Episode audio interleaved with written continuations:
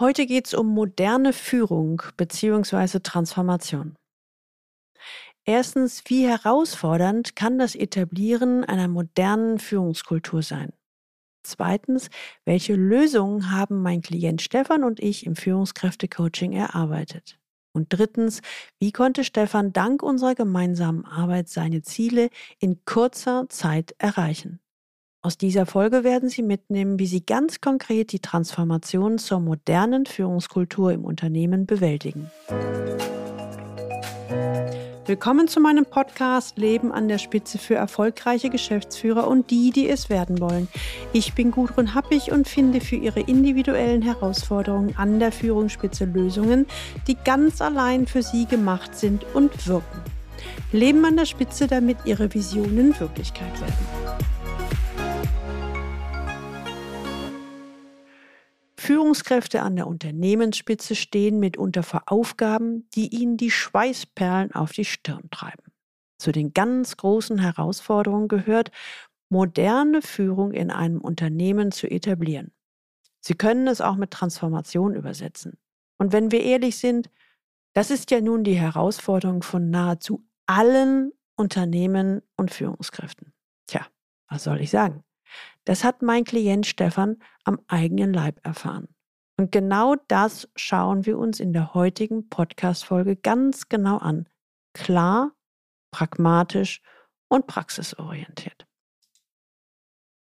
Wenn Sie heute das erste Mal den Leben an der Spitze Podcast hören, dann empfehle ich Ihnen, sich unbedingt in den Galileo-Letter einzutragen unter der Adresse Leistungsträger mit ae-blog.de. Da bekommen Sie ein paar gute Impulse, wie Sie die Herausforderungen im C-Level-Führungsalltag leichter lösen. Starten wir mit Stefans Beispiel. Mein Klient Stefan, ein Informatiker Mitte 40, ist kurz davor, die Rolle als dritter Geschäftsführer an der Spitze eines Tochterunternehmens anzutreten. Seine Aufgabe, er soll innerhalb eines Jahres im gesamten Unternehmen erfolgreich eine moderne Führungskultur einführen. Die Rahmenbedingungen, entweder er schafft es oder er kann wieder gehen. So die klare Ansage bei seinem Einstellungsgespräch. Die Konzernleitung formulierte ebenfalls, wie, also auf welche Art und Weise Stefan die Erwartungen der Konzernleitung erfüllt, ist egal. Hauptsache, die Zahlen sind am Ende des Monats positiv. Uff. Das sind echt enorme Anforderungen und der Druck steigt. Einerseits ist der zeitliche Aspekt. Die Deadline wartet schon nach einem Jahr. Mehr als sportlich. Andererseits weiß Stefan nicht, welche zwischenmenschlichen Befindlichkeiten ihn in seiner neuen Rolle erwarten. Er wurde ja als Externer hinzugeholt.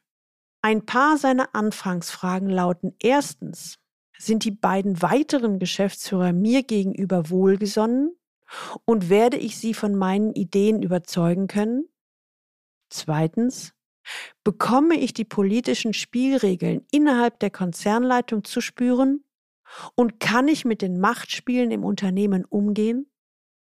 Stefan selbst sind solche Spielchen zuwider. Er formuliert, ich weiß jedoch, dass diese in den oberen Ebenen durchaus auf der Tagesordnung stehen. Ich überzeuge aber grundsätzlich lieber durch Leistung und Inhalte. Stefan betreibt Gehirnjogging, sprich, all diese Gedanken gehen ihm immer wieder durch den Kopf und machen ihn langsam mürbe. Der Druck leisten zu müssen, wird für ihn immer unerträglicher. Er hat Angst, in seiner neuen Rolle zu versagen. Und das möchte er auf keinen Fall. Die Sorge, nicht genügend Anerkennung im Unternehmen zu finden und seine Kollegen und sein Team nicht überzeugen zu können, treiben ihn ständig um. Gleichzeitig will er unbedingt über moderne Führung zum Ziel kommen. Etwas anderes kann er sich nicht mehr vorstellen. Und dann kommen auch die anderen Gedanken.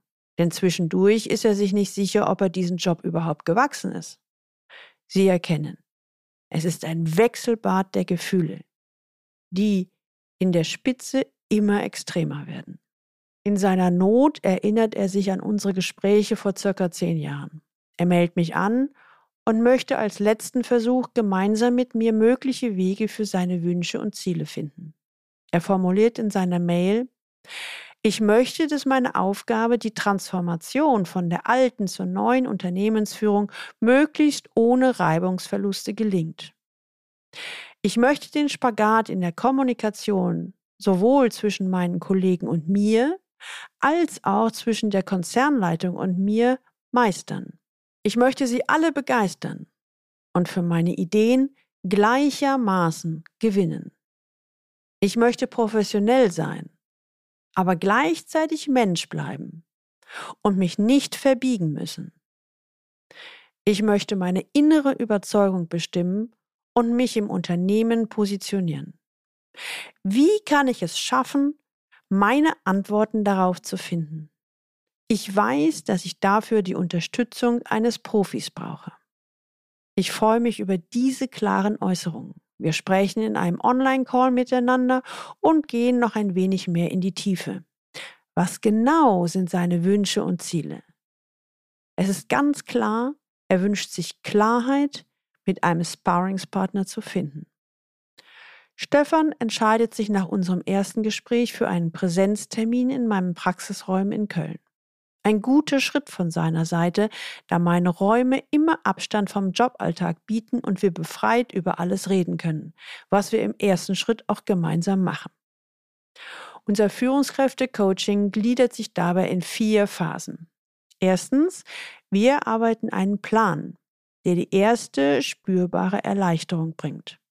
Neben all seinen Sorgen und Ängsten liegt der Fokus bei unserem ersten Termin im Besonderen in der Zielklärung für meinen Klienten. Also, was genau möchte er mit welchem Ergebnis erreichen und bis wann?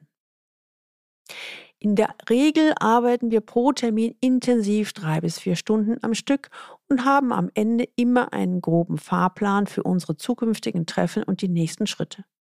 Genau hier tritt zum ersten Mal eine spürbare Erleichterung für meinen Klienten ein. Er merkt deutlich, dass er nicht mehr alleine vor seinem Berg Aufgaben steht.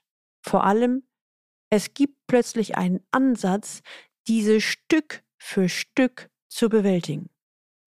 Das fühlt sich gut an und seine Versagensängste schmelzen dahin. Seine Energie kommt schon bald wieder spürbar zurück. Es gibt einen Weg, und seine Gedanken drehen sich nicht mehr im Kreis. Wow, ein erster wichtiger Schritt.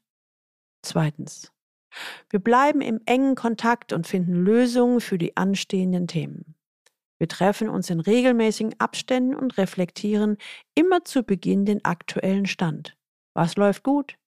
Was läuft noch nicht so gut? Wo müssen wir genauer hinschauen? Sein Arbeitsalltag läuft zwischen unseren Terminen weiter und natürlich gibt es Situationen, in denen es noch nicht rund läuft. Unsicherheiten entstehen oder mein Klient nicht die richtige Kommunikation für schwierige Situationen. Um ihm Sicherheit und Rückhalt zu bieten, telefonieren oder mailen wir zusätzlich zwischen unseren Treffen. Während unserer Präsenztermine jedoch gehen wir konkret auf die anstehenden Themen ein. Dabei stelle ich Fragen, die sowohl die rationale als auch emotionale Ebene von Stefan betreffen. Das Ziel dabei ist, dass mein Klient schneller lernt, Menschen in bestimmten Situationen besser einschätzen und entsprechend darauf reagieren zu können. So entsprechen wir seinem ursprünglichen Wunsch, inhaltlich zu überzeugen, ohne dass er sich dabei persönlich verbiegt. Sein Gespür wird immer besser und die Kommunikation im Unternehmen fällt ihm zunehmend leichter. Drittens, wir arbeiten an Stefans Krisenmanagement, um auch künftige Eskalationen zu meistern. Erneut sind Stefan und ich bei mir in Köln verabredet. Völlig aufgeregt steht er in meiner Tür, sodass wir uns direkt für einen Spaziergang entscheiden. An der frischen Luft erläutert er mir in Ruhe die letzten Vorkommnisse im Unternehmen. Ein wichtiges Projekt droht zu scheitern und die Schuldzuweisungen machen die Runde, auch in seine Richtung. Die Stimmung im Unternehmen ist miserabel. Alte Versagensängste tauchen bei ihm wieder auf und er weiß nicht, wie er das Ruder wenden soll. Nur zu gerne würde er konstruktiv am Problem arbeiten und dem Projekt wieder den richtigen Anschub geben. Ich spüre die Verzweiflung und wende in diesem Moment die Biosystemik an. nutzen wir einen kleinen Exkurs. Die Natur als höchst effiziente Krisenmanagerin. Ich erzähle ihm, wie die Natur mit solchen Schwierigkeiten umgeht. Das höchste Ziel der Natur ist es zu überleben. Und dies gilt es abzusichern. Nehmen wir als Beispiel unser Blutgerinnungssystem. Ab und an kommt es vor, dass wir uns schneiden oder verletzen. Jedoch verbluten wir nicht. Warum nicht? Unser Körper schaltet automatisch auf den Modus Reparieren und aktiviert das System Blutgerinnung, das die Leckstellen in unseren Gefäßen schließt. Einzelziele wie Ernährung, Schmerzvermeidung oder Stoffwechsel stehen in diesem Moment hinten an. Genauso sollten wir es auch im Business handhaben. Ohne klares Ziel ist kein erfolgsorientiertes Handeln möglich. Dabei müssen wir beachten, dass es immer nur ein höchstes Ziel gibt, dem alle anderen Ziele untergeordnet sind. Stefan wird durch dieses Beispiel aus der Natur deutlich, was in diesem Moment das Wichtigste für das Unternehmen ist. Er stoppt den Prozess der Schuldzuweisung aktiv und kümmert sich um die Umsetzung des aktuell höchsten Ziels. Er ist wieder klar und kann produktiv handeln. Viertens. Wir entwickeln individuelle Lösungen für individuelle Situationen. Zu jeder Fragestellung gibt es Antworten und Wege, die für Stefan umsetzbar sind. Dabei ist es immer wichtig zu schauen, was gerade die beste Lösung für seine Situation ist. Es geht ausschließlich um ihn. Da gibt es kein Schema. Hierfür erstellen wir einen Fahrplan, der nur für ihn gilt und auf seine Ziele zugeschnitten ist.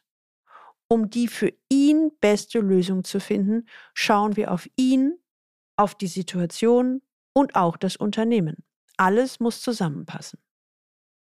Stefan formulierte in einem der Termine, Sie nehmen mich an die Hand, wir schauen uns die Themen genau an. Ich erkenne, es ist nicht so schlimm, wie ich zuvor dachte. Und falls es doch schwierig wird, basteln wir passende Lösungen. So bekomme ich den Kopf frei und fühle mich entlastet. Wir stellen nach einiger Zeit fest, Stefan erntet die Früchte der gemeinsamen Arbeit. Obwohl einer der drei Geschäftsführer während unserer Coachingzeit das Unternehmen verlässt, hat das keinerlei negative Auswirkungen. Stefan gelingt es, dies nahezu geräuschlos mit seinem Team aufzufangen. Das Team blüht während dieses Prozesses sogar auf. Wie von selbst übernehmen seine Mitarbeiter immer mehr Verantwortung. Dadurch wird Stefan zunehmend entlastet und beginnt von da an nur noch strategisch zu steuern. Das Faszinierende dabei, durch die Umstellung im Unternehmen entsteht ein regelrechter Sogeffekt und es bewerben sich immer mehr Personen, die optimal zur neuen Führungskultur passen. Stefans Umsatz steigt so enorm, dass der Mutterkonzern ihn bittet, die moderne Führung im gesamten Unternehmen einzuführen.